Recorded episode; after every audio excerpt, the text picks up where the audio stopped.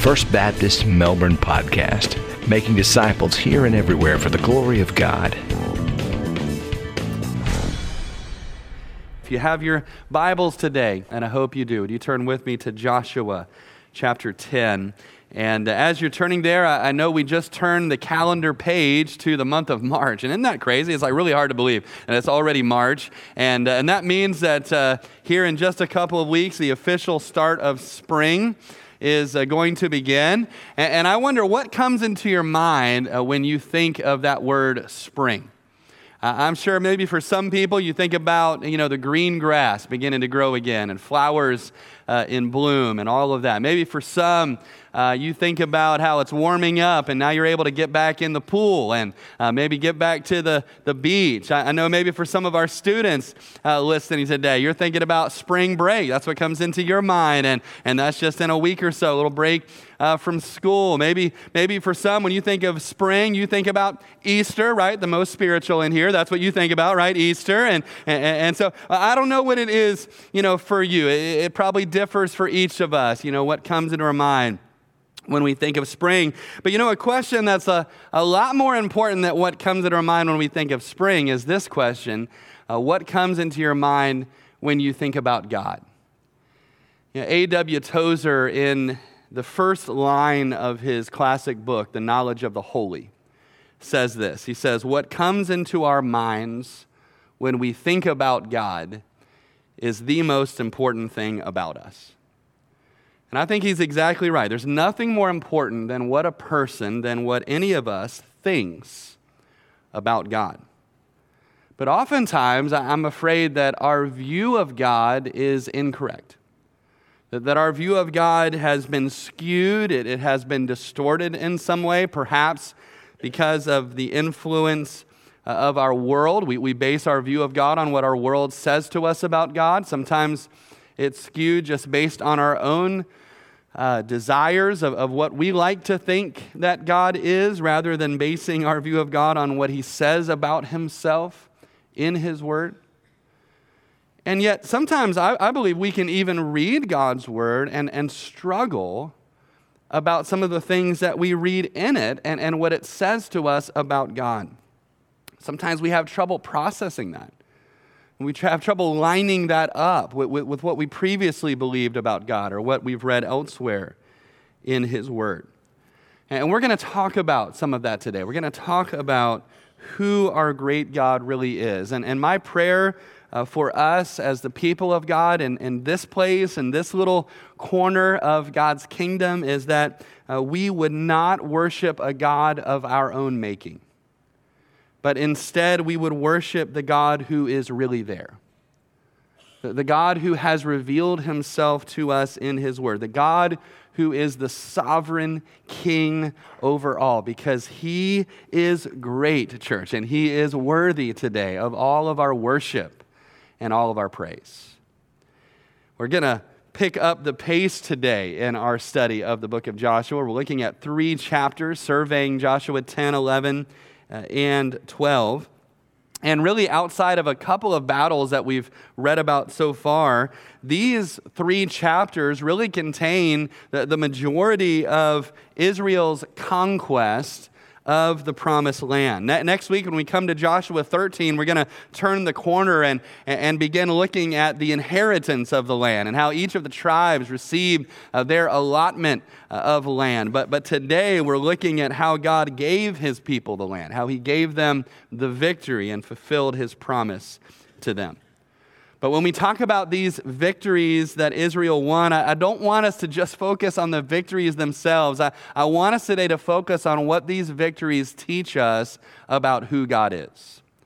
And I want us to see, as we walk through this story, three characteristics, three attributes of who our great God is. The first thing I think we see is that the victories that God gave his people here in Joshua teach us that God is all powerful that our God is a wonder working God. And certainly you can see that in the first half of Joshua chapter 10. Uh, verse 1 of Joshua 10 introduces us to a man named Adonai Zedek, who is the king of the city of Jerusalem. Now, uh, just kind of a little historical note here this is actually the first place in the Bible where the city of Jerusalem shows up, uh, at least by this name. Uh, at this point, of course, it is a Canaanite controlled city. And the king of the city of Jerusalem is afraid. He's afraid because of what he's heard uh, about what Joshua has done. He's also afraid, it says, because of what he's heard about what the city of Gibeon done. This, the, the, this powerful city that instead of, of trying to fight back against Israel, went and made a treaty, a covenant with them instead, as we saw last week. And so uh, he is none too pleased with the Gibeonites about doing that. And so he calls for four of his buddies, four other kings, and they form this coalition of kings from the southern part of Canaan. And they decide to attack the city of Gibeon to kind of win that city back for their side. And so the Gibeonites look out from their city walls and they see this coalition of five kings and armies from these cities. And uh, they decide, uh, even though the ink was hardly dry at this point on the covenant they had signed with the Israelites, uh, they said, you know what, it's time uh, to call on that covenant. And so they send up the signal flare and they call out for help to the Israelites and to Joshua. They say, hurry, come quickly and, and help us. To his credit, Joshua does not renege on that covenant, but he sees it as an opportunity. And it was an opportunity that God had given in his sovereignty to not defeat these kings one at a time, but to defeat all five of these kings at the same time. So Joshua musters his army. I love what the Lord said in verse 8. The Lord said to Joshua, Do not fear them, for I have delivered them into your hand. not a man of them shall stand before you. Now, the Lord is so gracious to Joshua here to reassure him, even in spite of Joshua's mistakes. Even his mistakes, in particular with the Gibeonites, the Lord still reassures him and says, I'm going to be with you and I'm going to give you the victory. Uh, in fact, he, he says, I have given them, past tense, into your hand. In other words, the outcome of the battle has already been determined. Joshua, all you need to do is go up and fight. And so Joshua marches all night long with his army and shows up at, at Gibeon at the battlefield, probably just at the breaking of dawn. And Verse 10 tells us what happened. The Lord routed them, as some translations say, the Lord threw them into a panic. And so they begin to flee, and, and the battle moves to the west across the plain. And it ends up spanning about 30 miles as this battle continues on and on. And, and this is where we read about the first miracle that God worked that day as he gave his people the victory. You see it in verse 11. And it happened as they fled before Israel and were on the descent of Beth Horon that the Lord cast down large hailstones from heaven on them as far as Azekah, and they died. There were more who died from the hailstones than the children of Israel killed with the sword. You know, the book of Job speaks about hail uh, being like ammunitions in God's storehouse. And here he is clearly unloading that ammunition. Certainly, the timing of this hailstorm was miraculous. What was even more miraculous than that is that these giant hailstones that were falling out of the sky uh, only fell on the Canaanites and they did not fall on the Israelites. Now, I'll just say if you put yourself in the place of the Canaanites and you are running for your life and giant hailstones are falling out of heaven and falling on your head and not on the people five feet behind you, at that point you can kind of know you're not going to win that battle right? That you clearly are on the wrong side of this battle. And the text says more of the soldiers died from the hail than from the swords. This is a clear indication that in this battle, the Lord is, is the divine warrior who is fighting for uh, his people. Uh, a second miracle of this day, and it is the last miracle that's recorded in the book of Joshua, most probably the greatest miracle that's recorded in the book of Joshua. That's what happened in verses 12 through 14, where Joshua sees the enemy running away, but he also sees that his daylight hours are running away. And he doesn't have enough time to pursue the enemy and, and to chase them down. And so he prays and he asked God for the sun and the moon to stand still. that God would lengthen the day and give him more time to be able to pursue the enemy. And amazingly, God says yes to his prayer. And God extends the day. It says he added an extra day or so of daylight. Verse 14 says there was never another day like it before it or after it. And there's been a lot of debate uh, about what actually happened on this day. There's lots of different views on it. Uh, some people say, well, you know, this is just poetic language. The day wasn't actually any longer, but uh, it just maybe felt like it was longer. Some people say, uh, really, this was just a request to, to lessen the intensity of the sun's heat so that the soldiers would be able to fight uh, longer and, and more ably. Uh, some people said what he was asking for was really an eclipse uh, of the sun, and people try to line up different eclipses that happened in history and line it up with this exact date. But, but my view is that none of those views actually do justice to what the text says. Uh, the text says the day was longer and that there was never another day like it. And I believe that that's exactly what happened, that the Lord lengthened this day. Now, how did the Lord do that? Well, well frankly, I have no idea how the Lord did that.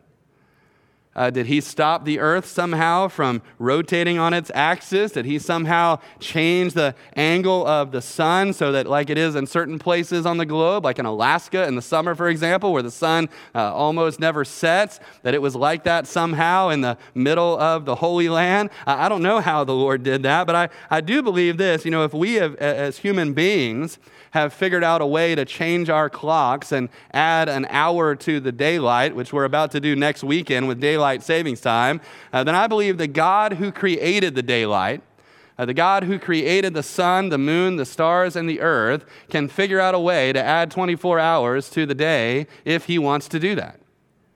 And, you know, I, I believe as Christians, we really should have no trouble in believing this. We already believe in a God who created the heavens and the earth out of nothing, who spoke it into being. Well, we believe in a God who resurrected his son Jesus from the dead. And so, what in comparison to that is the sun standing still? What in comparison to that is a floating axe head?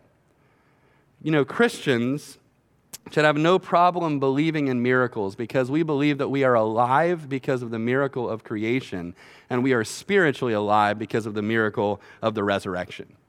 He is a miracle working God. He is a big God. I, I came across a story this week of, of the great preacher Donald Barnhouse. He was invited to come back and preach at Princeton Seminary uh, after he had graduated about 12 years prior. And when he got up to preach, he looked down and noticed his old Hebrew professor was sitting there uh, right towards the front, uh, listening to him preach, a man named Dr. Robert Wilson. And when the sermon was over, Dr. Wilson came up to Dr. Barnhouse and he, he said uh, to him, If you come back to preach at Princeton again, uh, I will not come back to hear you. I only come once. But I am glad that you are a big Godder. When my boys come back, I come to see if they are big Godders or little Godders and then I will know what their ministry will be. And Dr. Barnhouse asked his Hebrew professor to explain further, and he said this quote, Well, some men have a little God, and they're always in trouble with him. He can't do any miracles. He can't take care of the inspiration of the scriptures and their preservation and transmission to us. They have a little God, and I call them little Godders. And then there are those who have a great God. He speaks, and it is done. He commands and it stands fast. He knows how to show himself strong on those that fear him. You have a great God, and he will bless your ministry. And Wilson was right. Barnhouse did have a big God, and God did bless his ministry tremendously. But you know, all of us should be big Godders, shouldn't we? All of us should believe in a big, great, miracle working God because that's who our God is. He can bring down the hail when he wants to. He can stop the sun in its tracks when he wants to because he is a miracle working God. And because he is, he can also work miracles in your life and in my life.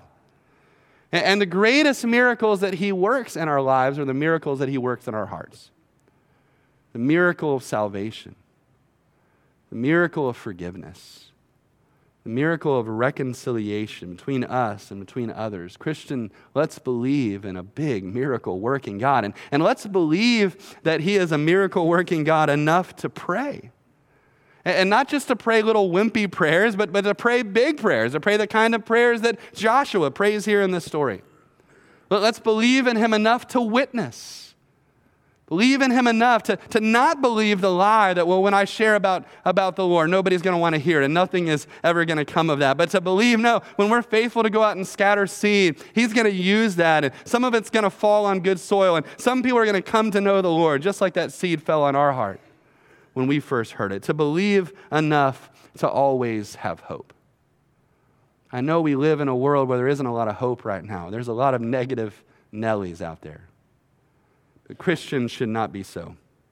Because we know who our great God is, we know what he can do, we know what he has promised, and we know he will keep every promise that he has made. The story of Israel's victory in Canaan certainly teaches us this much. It teaches us that we have an all powerful God, a wonder working God. It also teaches us, number two, that our God is just, that he is a righteous warrior.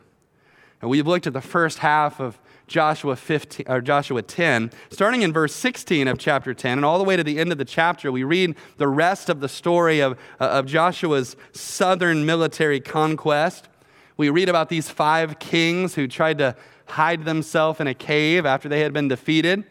Joshua rolled stones in front of the cave and turned their hiding place into a holding cell until they could finish the rest of the battle. Then they came back and brought the kings out. And in verse 24, we read that Joshua had the kings lie down on the ground and he had his captains symbolically put their feet on the necks of those five kings.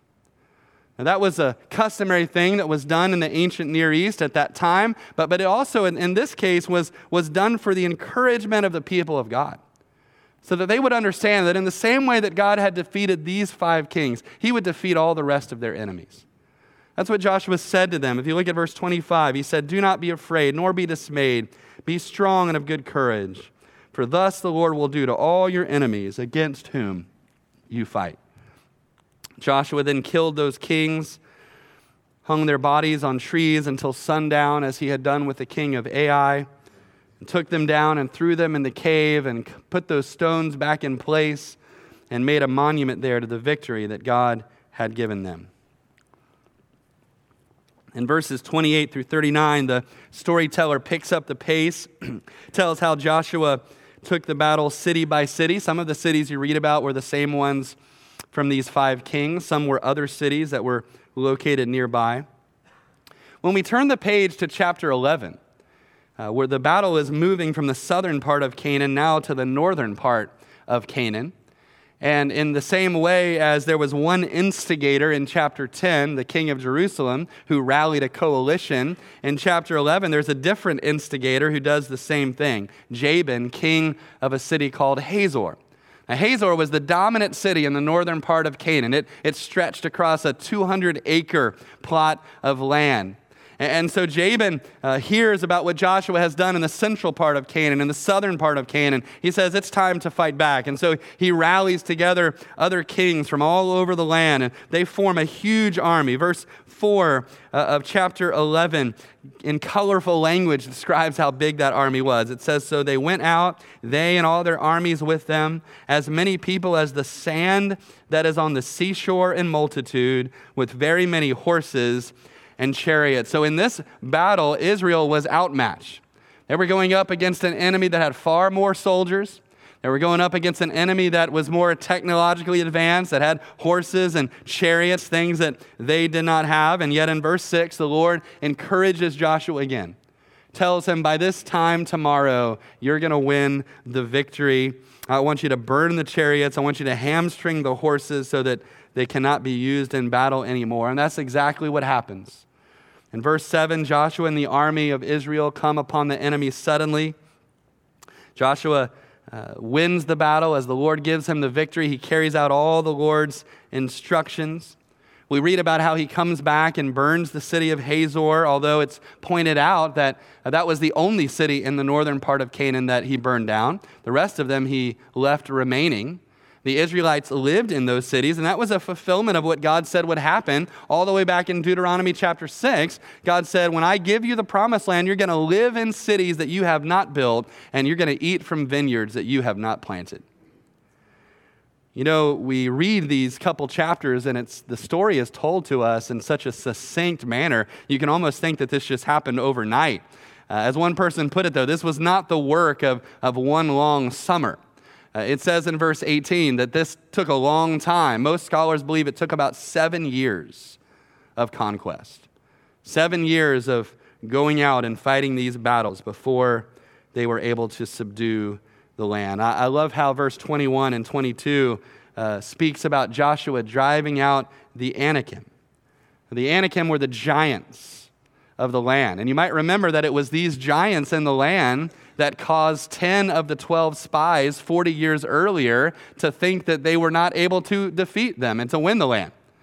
And yet we see here that under Joshua, these giants are no match for the power of the Lord God. And he drives them out of the land. It says, there's a little note, it says the only place that the giants remain was in the Philistine cities like Gaza and Gath and Ashdod. And I'm sure we can all remember the name of one particular giant who shows up later in the Bible who happened to come from one of these Philistine cities, the city of Gath, a giant by the name of Goliath.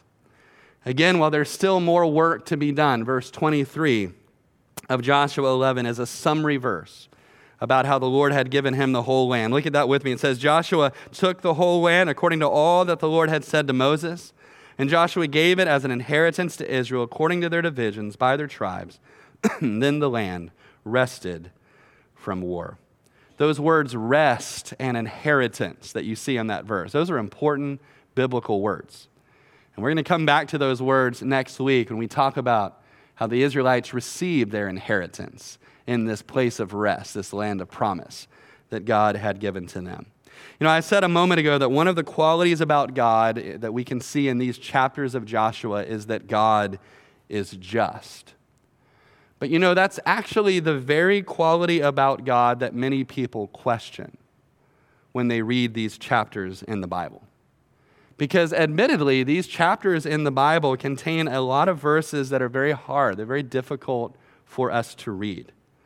Over and over in these chapters, we read about the children of God at God's command striking down and killing all the inhabitants of these cities. Look, at chapter 11, verse 11, as just one of many examples of that. It says, And they struck all the people who were in it with the edge of the sword, utterly destroying them. There was none left breathing. Then he burned Hazor with fire. And it's not that God wanted them to be more merciful, and Joshua and the Israelites were overzealous in carrying out the Lord's command. No, over and over it says they were doing exactly as the Lord had commanded them. You see that, for example, in verses 19 and 20 of chapter 11. Says, There was not a city that made peace with the children of Israel except the Hivites, the inhabitants of Gibeon. All the others they took in battle, for it was of the Lord to harden their hearts that they should come against Israel in battle, that he might utterly destroy them, and that they might receive no mercy, but that he might destroy them as the Lord had commanded Moses. So, in a way that's similar to the hardening of Pharaoh's heart that we read about in the Exodus, it says here that God hardened their hearts so that they would fight because it was the Lord's will to judge them and ultimately to destroy them on the battlefield. You know, this is something that I believe many believers wrestle with. Uh, it, it's something that I personally had to wrestle with in my time of reading and studying the scriptures. It, it's also certainly something that unbelievers and skeptics will use as an argument to try to attack the faith of Christians. And they will say something like this, and perhaps you've heard something like this before. They'll say, you know, we've all read about the atrocities of uh, of recent examples of ethnic cleansing and, and uh, genocide. We've all read about Cambodia, we've read about Rwanda, we've read about Bosnia, and, and they will say to us, they will say, you know, well, your God uh, is no better. Uh, look at what he did to the innocent people who lived in Canaan in the book of Joshua. And so, what can we say in response to that? Uh, what can we say even to our own hearts when we read these verses and honestly, we are troubled by them. I know it would be easier just to skip over this part of the book of Joshua, but I don't really feel that would serve us well. Because I believe we have a God who is big enough for even the hardest and the toughest questions that we face. And so I, I want to just give us very quickly seven or eight uh, responses to these questions. I don't claim that you know these responses you know are going to take away all of our questions and all of our troubles, but but perhaps they will help just to begin to give us a, a roadmap, a biblical roadmap, as we seek to follow a biblical answer to these questions. First of all, as we think about the basic question, was what God did to the Canaanites just? One thing that we have to say very clearly at the outset is this God does not have to conform to our standards. God is the standard of all that is just and all that is right.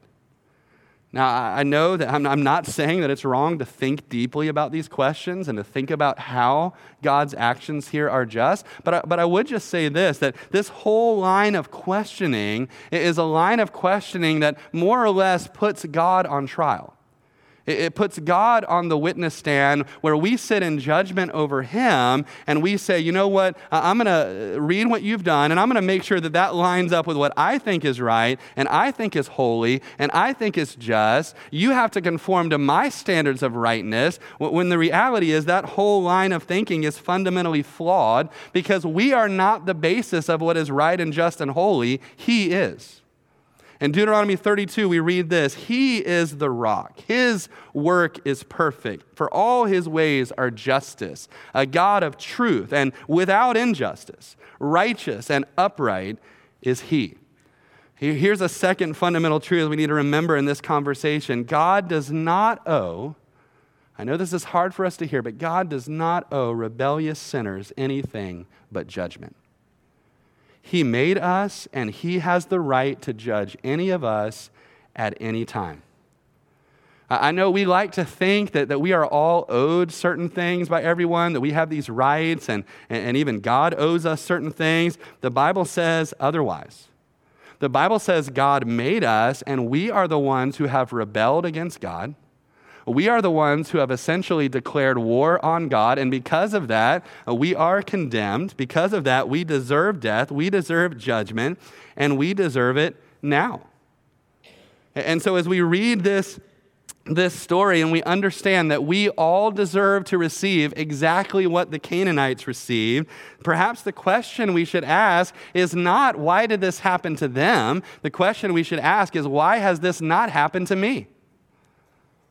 Because we deserve that. Why, why, has God not judged me in this way? And the only answer to that is grace. It's His grace and His mercy that we don't receive today the exact thing that the Canaanites received on that day. Here's another uh, truth that's so important to remember God was not pushing out, quote, innocent people in order to give His people the land. He was judging a wicked group of people after He gave them 500 years to repent.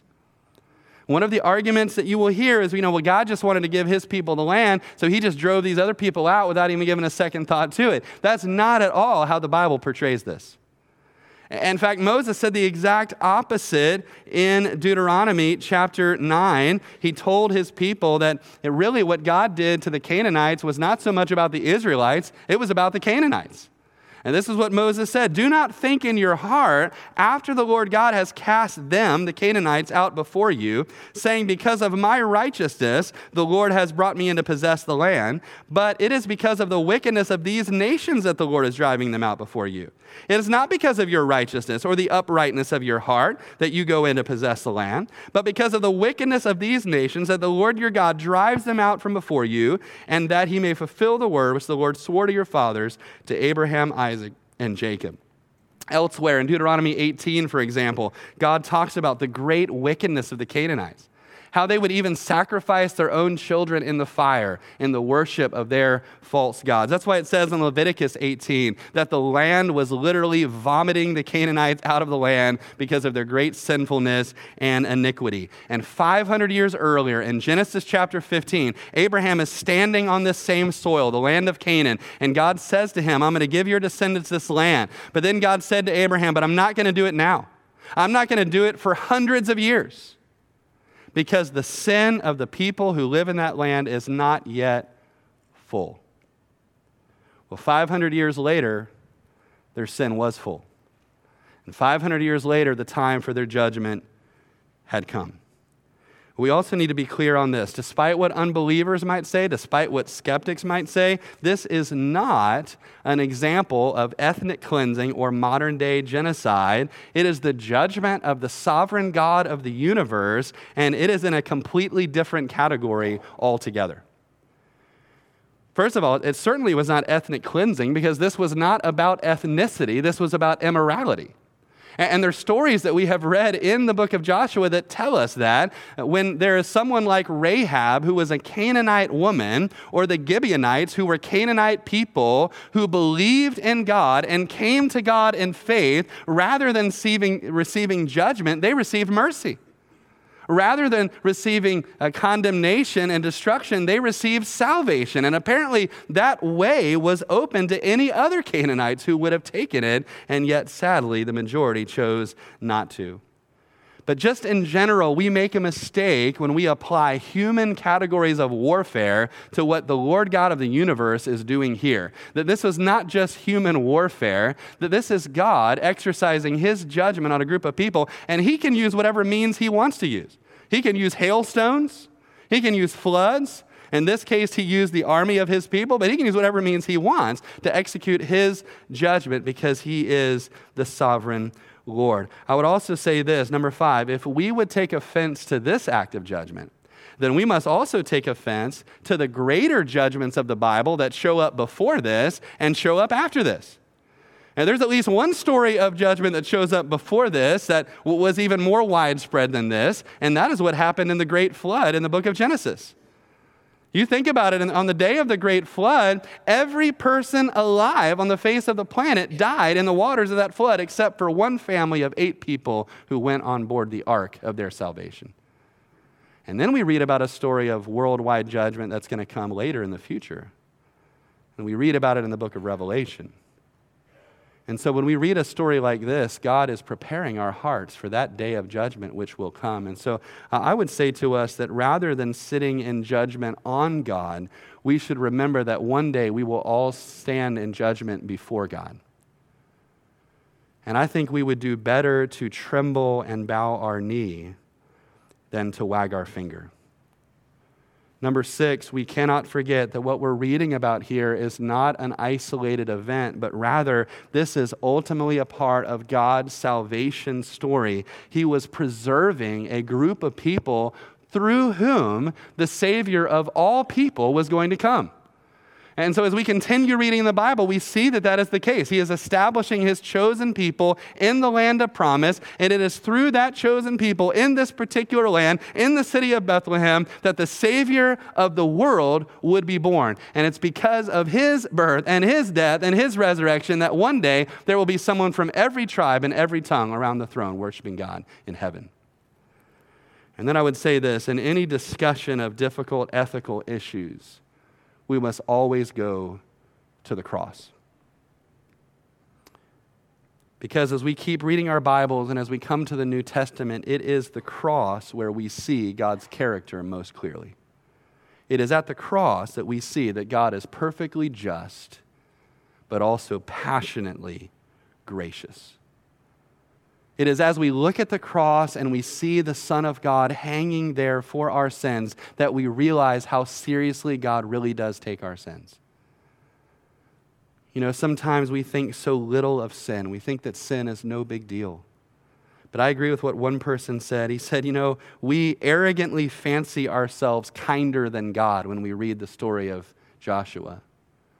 But when we think that way, he says, quote, that just shows we haven't a clue about what holiness is.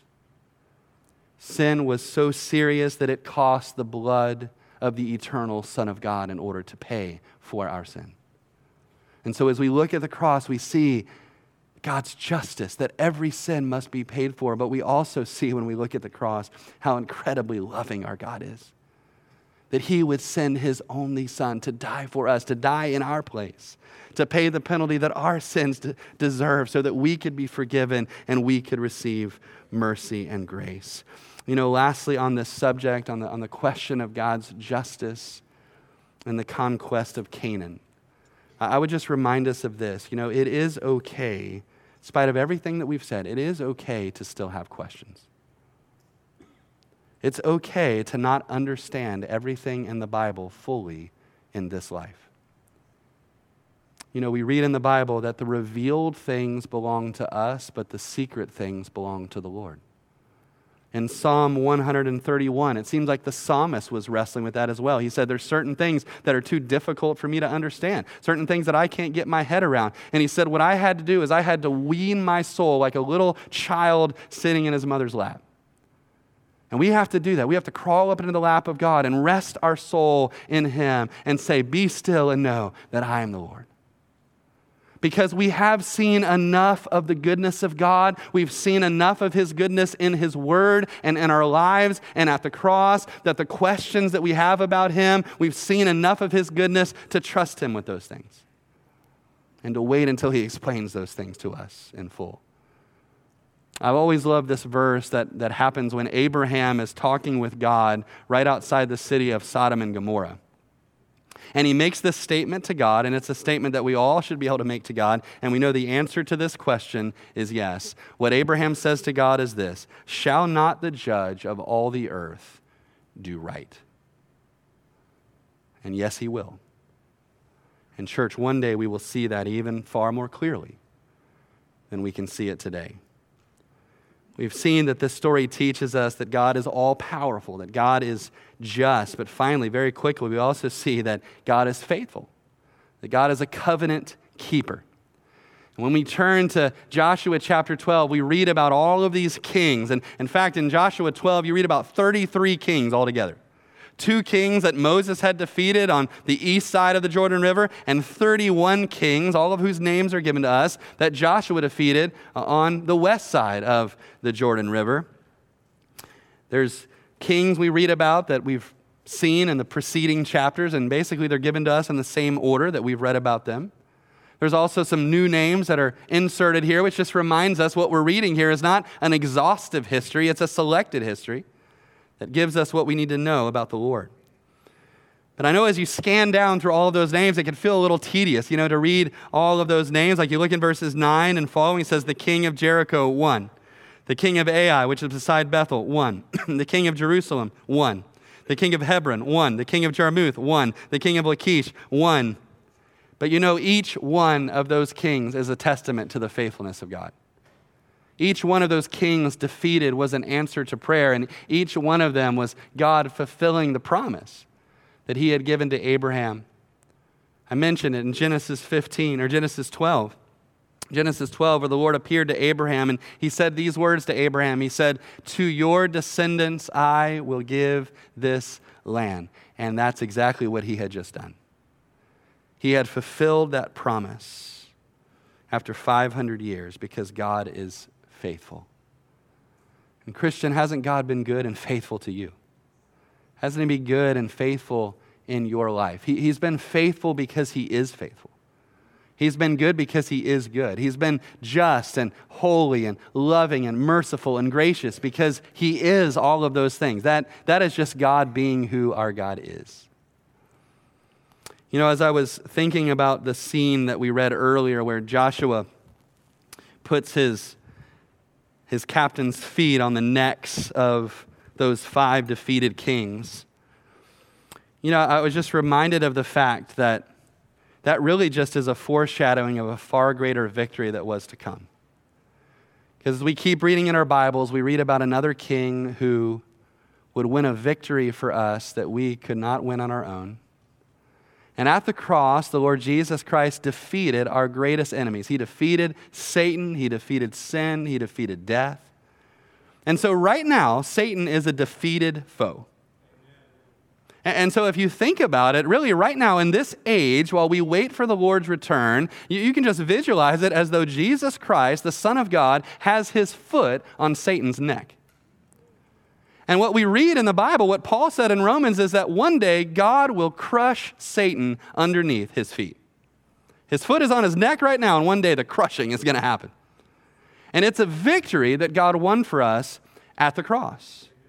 And when I think about that day at the cross, you know, it was almost the opposite of the day that we read about in Gibeon, where, where, where the sun, you know, it's kind of like it never set, or there's just this strange light that just continued on way past when it should have. The cross was the opposite of that. You remember there was a strange darkness that came over the land for three hours while Jesus hung on the cross. And yet, because Jesus went through that darkness, because Jesus fought that battle and paid for our sin, He's able to invite us out of the darkness and into His marvelous light. And He's able to usher in for us a day that will never end an eternal sunshine where we walk with the King of Kings.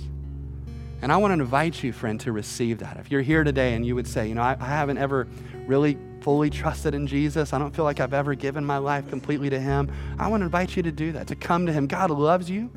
He, he's already paid for your sin at the cross. He invites you to come and receive mercy, receive forgiveness.